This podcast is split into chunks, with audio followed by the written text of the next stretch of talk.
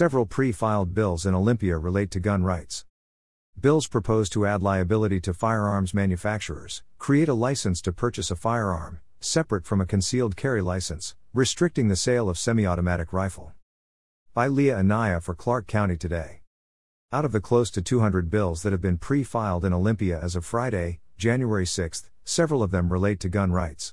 Thursday evening, Representative Jim Walsh and Bill Kirk of Washington Gun Law spoke on a panel over Zoom to discuss these pieces of proposed legislation, House Bills 1130, 1143, and 1144. Respectively, those bills propose to add liability to firearms manufacturers, create a license to purchase a firearm, separate from a concealed carry license, restricting the sale of semi-automatic rifles. HB 1130 is reminiscent of a nationwide debate on whether gun manufacturers should carry liability when their product is used during the commission of a crime. Rep. Walsh argued that this bill would adversely affect small business gun manufacturers. HB 1143 was specifically requested by Governor Jay Inslee, as the bill indicates. Walsh said that this license is unconstitutional and will likely see challenges in court if passed, much like I 1639, which was passed in 2018 but still has not been fully implemented due to constitutional challenges being fought in court. Kirk said that HB 1144 represents the seventh time a bill of this type has been attempted in Washington state. Both Walsh and Kirk said that this bill is essentially a ban on semi-automatic rifles, as the sale of such weapons are severely restricted in this legislation. Rep. Walsh did not hide his dismay for the introduction of the bills during the webinar. Tyrants often steal rights and sell them back to you one license at a time, he said. Remember that these rights don't come from the Constitution.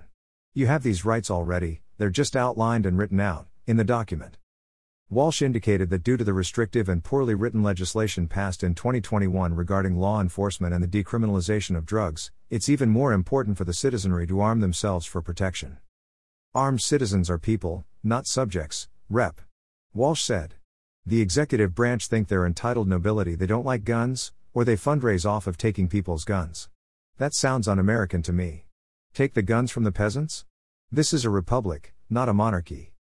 The bills represent an attempt to chip away at citizens' gun rights in Washington, according to Kirk, who said that the Washington State Constitution Article 1 Section 24 provides even more rights than the U.S. Constitution. Can you imagine having to get a hall pass of sorts for any other rights? Kirk posited. To pick your church, to vote, etc. Would it be okay to have to do that if it wasn't a gun? Kirk indicated that the negative labeling has been what has gotten many to jump on the gun ban bandwagon. There's no such thing as an assault weapon, he said, or ghost guns, or high-capacity magazines. Labeling like this makes guns look bad.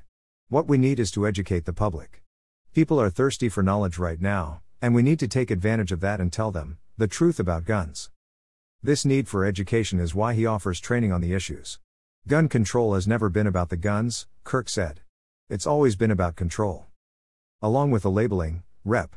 Walsh said that misinformation regarding guns is also something used by anti-gun activists to attempt to take them away from lawful citizens. They tend to blur together homicides and suicides, to make the numbers look far worse than they are, he said. The vast majority of gun deaths are actually suicides. This statement is confirmed by looking at information from the Pew Research Center, which shows that in 2020, gun deaths were 54% suicide compared to 43% murders. The remaining 3% was a combination of accidental deaths, law enforcement deaths, and those with undetermined circumstances. The website also says that suicides have long accounted for the majority of U.S. gun deaths. An update on I-1639 was given as well. Kirk said that a decision on one of the challenges, Brumbach v. Ferguson, was supposed to be reached by the end of 2022, which did not happen. We need action by the court so the legislature can fix the issues, said Rep. Walsh. The initiative was not really questioned by the public initially because it was framed as a school safety measure. But in reality, it had very little to do with schools at all. Now that it's passed, we can repeal it, but that's not likely with the current legislature. It's all about education. Kirk argued that there are many on both sides of the political aisle who need to work together against this gun-grabbing legislation. He said that the transgender and minority communities are being targeted for violence. They're in need of their gun rights more than anyone. We need to focus on what we have in common to fight together for our rights. As an example of this, Rep. Walsh mentioned the group Armed Gays Don't Get Bashed, which is a group that advocates for gun ownership by members of the LGBTQ community. We have dominating one-party control in this state, Rep. Walsh said, and it's been that way for almost two generations. They don't look for bipartisan solutions. It's said, that which cannot go on forever will not go on forever. This cannot go on forever. Gun rights are fundamental rights, just as much as freedom of speech or religion. Everyone needs to contact all members of committees and their own elected officials to make sure they're heard.